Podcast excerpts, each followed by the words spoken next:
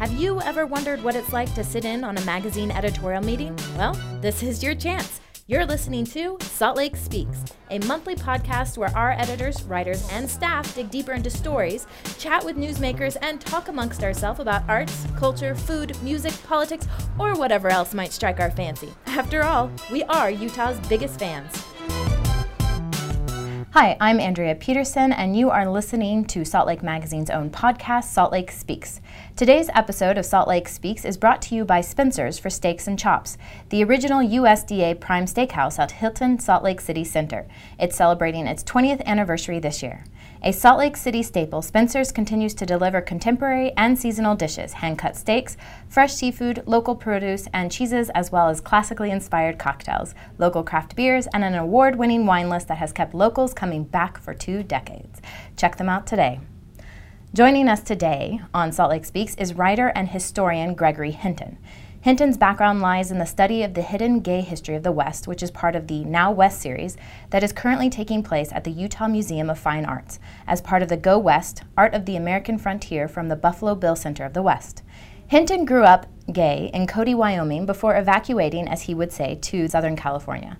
Hinton believes many of the urban and urbane LGBTs have deep seated urban biases and have abandoned the stewardship of the American West and the civil struggles of their gay and lesbian country cousins. Hinton, through his writings, films, and art projects, he hopes to continue to illuminate the contributions of the LGBTQ community in the history and culture of the American West. Gregory, thank you for joining us. Thank you for having me. It's wonderful to have you here in Utah, and Utah is definitely in the middle of the West. Let's start with your love of the West. I grew up in Texas and went to school out in West Texas, but I never had the draw for the wide open countryside landscapes. I am definitely a city girl. Um, you, on the other hand, grew up in Cody, Wyoming, spent many years in Southern California, but found your way back and very happily. Um, what is it about the Western countryside that really draws you in? Obviously, it's the open spaces. Um, uh, gives me time to think, and um, I am pretty comfortable with my own company, and I love long drives. And the West, particularly the drive um, up on its way through uh, through Salt Lake and north, is just so spectacular. I, I, it just makes me very very happy to be here and be outside. I mean, I definitely love the mountains. They're gorgeous and they're nature's uh, skyscrapers, as you would say. Yes, yes, they are. Well, um, you and your older brother grew up gay in Wyoming. I should say that we lived in Wyoming as kids and, and grew up on the Front Range of the Rockies in Colorado. Oh, in Colorado's. Okay, that would. Born in uh, in rural northeastern uh, Montana, okay. then to Cody, and then and then to Colorado, and then to California. So several areas. You yes, definitely yes, migrated. Yes, yes. Well, you know, living out in the West then, because, you know, you had to get to a point where you wanted to evacuate where you were located. Um, what was the key moment that, you know, kind of led to, I've got to get out of here and go to the urban city center? It was a call from a theological student at the University of Colorado to my mom where she was advised that if I didn't desist in my ways that I would be driven out of Boulder with whips and chains. Wow, it was that intense. How did that whole happen? Uh, well, he was a friend uh, at the time, and I was uh, had close friends who were inside uh, kind of the born again communities that um, you know establish and are really wonderful uh, in university towns all over the country. But uh, I had felt I could trust this particular person with these feelings I was grappling with, and he totally well he freaked out and he made this call. She screams. My dad takes the phone, says, If you ever call here again, I'll kill you. And it was a moment that I'll never forget. And he's since apologized for this, but it really uh, had a huge impact on my parents and their concern uh, for me and my brother, because uh, they were worried that we would uh, grow up or, or, live lives, lonely lives, fearful of our safety. And then their worst fear was realized about 10 days after I told them that we were, we were gay. So so that it was that moment. Um, so it all kind of just rolled through like really quickly after right. you came out. And how was your parents' reaction then? They seemed to be supportive. They were supportive. They didn't have any experience with anybody gay before, and um, obviously now they had. Basically, what happened is I went home and I told my mom that uh, that I thought I was gay, and um, she said, "Well, what about your brother?" And I said, "Oh, well, he's gay." I outed my poor brother. I said, "Oh, he's gay too." So she goes to the phone, didn't say a word. She calls my dad. She says, "Come home." Uh, she called my sister, come home, we're having a family meeting. She called my brother, we know, come home, we're having a family meeting. We had a family meeting that night where everything was, came out, you know, laid out in front of us. And it just, all just, it was so quick, you know, I just kind of wanted to have a conversation about it or, but it just, it steamrolled into, you know, circling the wagons. And, uh, and it was very, very brave of her to to take this on. But what we knew is we would always have family support, but we also knew that uh, it could be very difficult. And my dad said to me later that they didn't want their worry to be our worry, uh, but it was, you know. N- not only was I ashamed for myself, I'd brought fear into their hearts and uh, at that level and at that time, you know, in, in 70s Boulder, I, I'm thinking this is all my fault, you know, that that we didn't have the concept of bullying then. We didn't know, you know, this was appropriate reaction as far as I was thinking at the time. Of course, this is how that community would feel, and, and I was in the wrong. And so that's, that's where all of that, that tension starts, um, especially in a, in a young person coming to terms with being gay. It's, it's not necessarily good news. You know. Right. And how old were you? I was 20. So I was probably late in coming to that reality. And I didn't know my brother was gay either. So uh, I called him and he said, join the club. And I said, what? well, I guess that's kind of nice. You're like, okay, we've got oh, this Oh, no, no, we were, we were, we were, they were right. We did always have each other. So thinking about that, you mentioned that in the 1970s, things are different now. You know, you think coming out back then, and when we think about the 60s and 70s, you were like love, sex, drugs, rock and roll, a little right. bit more freedom, and you know the waves of acceptability of sexuality have come and gone over the decades. Um, have you seen a difference in people coming out or people you know coming out to families in some of these more rural areas like Boulder or the West? Boulder is a very liberal city, but they, they, they say even in Boulder is, is a qualification you hear a lot because uh, there's a lot of homophobia in progressive communities, including large urban communities like Los Angeles, where I come from. It's alive, and, and I think that the rural West takes its unfair hits in that because it's an easy target. There aren't as many people here, and so. But yes, I I'm so happy for the changes that have occurred since that time. Um, but there's a lot of pressure as a result of those changes as well, I think, on, on young people coming to terms with being gay. We weren't always being voted on every week. Like, we weren't being voted on by the Boy Scouts. We weren't being voted on by the Supreme Court. We were going to live and thrive on our own terms, even if it meant always having to look over your shoulder. That's, that's no way to live, mind you, but we fought for the right to, to live happily as who we are, and, and, and to a large extent we have. And now there, there's so much support out there. You know, when I went to the University Student Health Center when I was really, really feeling low, I was told to lay down on a, on a cot for 20 minutes and then go back to what I was doing. And now there would be a support system waiting for, for anybody who was undergoing any kind of bullying or, you know, so they just didn't know how to handle it or it wasn't a value at the time.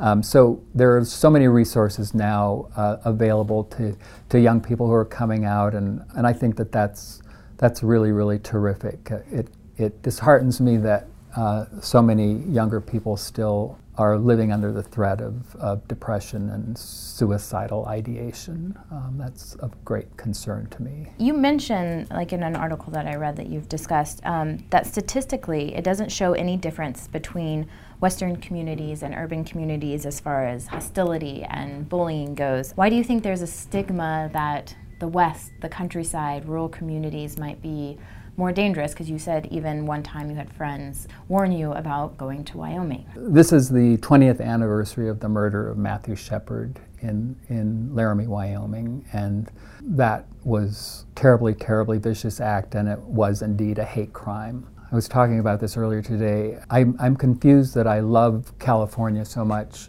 and I, I know why I love California so much, but I love Wyoming too. It's, it's my history and my past. And I have felt guilty about going back to Wyoming given what happened to Matthew Shepard. And also, the film Brokeback Mountain was another, I mean, that really informed a lot of people's opinions about Wyoming in particular. I've kind of been trying to deal with that in some sense because I love the community. I love Cody, Wyoming. And I went back afraid to go back as a gay man because of all of this pressure I was getting from people and my friends, you know, who lived in LA. No, you, you'll get killed in Wyoming. You can't go there. And yet, I, my dad was a was in the newspaper business, and he was the editor of the Cody Enterprise, originally founded by Buffalo Bill. So, what brought me back to Cody was I realized when all the newspapers started crashing that I'd never gone back to read his newspaper. I hadn't read his editorials, I hadn't looked at the photographs that he had taken. And so I went back literally to spend time to go through the archives because I wanted to, I really love my dad and I, I wanted to reconnect with him. And it was the most remarkable adventure because I connected with some old friends of his who happened to be at the time the chairman of the Buffalo Bill Center of the West, which was the museum of my childhood. I, I was there at the groundbreaking. And I literally, after being gone for 50 years, parachuted back into Cody and said, Golly, do you know my dad? He was Kip Hinton, of the Cody. Oh, I'm sure we know Kip, come on in. And, and I got to know them, and they were you know, uh, Senator Alan Simpson was one of them who literally just, I felt like a rich man's son, and I was by no means that, but it was that thing about having your dad's cronies put their arms around your shoulder. Well, you have to meet this person, you got to come over to the museum, and you got to meet this. And it was like they, they paved the way for me back in, knowing who I was, you know, my, knowing the whole, you know, I say I wanted to come home to the West, but I wanted to come home as who I am. And, you know, I mean, it's really kind of a wild story. Now, speaking of that, because you talked about when you told people on, you know, on the coastal sides of the world that you were heading back to Wyoming, people, you know, were concerned or warned you, and then you came home and it was different. Do you find yourself needing to defend being gay differently, you know, when you're in the West or you're in the city, or how you defend your life to the people that you meet and see in different locations? I wouldn't really say I have to defend it, but I have to.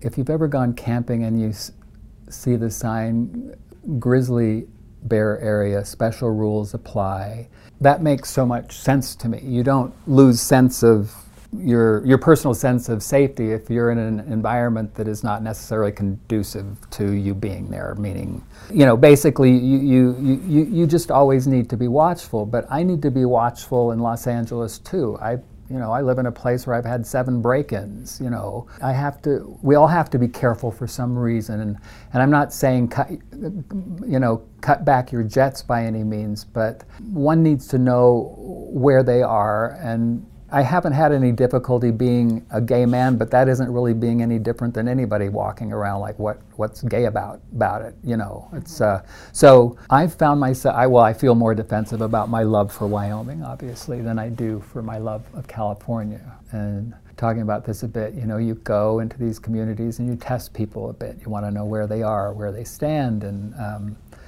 and the thing is that I didn't have that feeling at all at the museum, and the museum was was really my you know what I, wanted to go and find out about my own history, and the museum had those records, and um, bit by bit we started to get to know each other better, and uh, uh, so so again, it's uh, it's really been the best decision I ever made was to go back to Wyoming. Then let's jump right into that and talking about Buffalo Bill. This is a big project that you've been involved in. If most people out there they think about Buffalo Bill, he was like the epitome of the Western man, you know, the the masculine man. You know, he he rode horses and shot guns and hunted. But after some research, you uncovered he had relationships with multiple individuals whose sexuality at the time was a little bit of question. The painter Rosa Bonheur, is that mm-hmm. correct how you spell? Rosa Bonheur, yeah. And author Oscar Wilde. Rosa, for our audience out there, may have not known, was a painter and her she actually received an official permit by the French government to dress as a man as long as she didn't appear in public as such.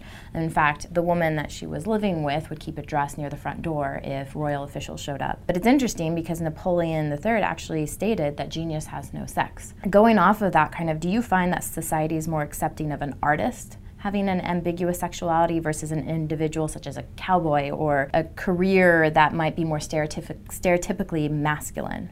I would say yes. I mean, you generally think of the artist community as, as probably being more open about their sexuality in general. As people are coming out more and more from basically different walks of life, then we realize that there are going to be gay people everywhere. And as more and people, more and more people come out, kind of in their professional life or their personal lives, you know, with their neighbors or their families or whatever, it seems less exotic, obviously, because um, I know a lot of boring gay people. But I, I do think that it's part of the my mission, for instance, is to illuminate for instance, we, we have a, a, gay rodeo photography exhibition that's traveling around the country now. It's by a pho- photographer named Blake Little. And basically, looking at Blake's rodeo ph- photographs, they look the same as anybody else's rodeo photographs. We just did an exhibit at the uh, New Mexico History Museum uh, by a wonderful uh, photographer named Herbert Lotz. It's a Vietnam photography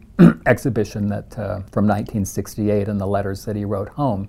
But in addition to writing to his family, he wrote to, to the lover that he left behind.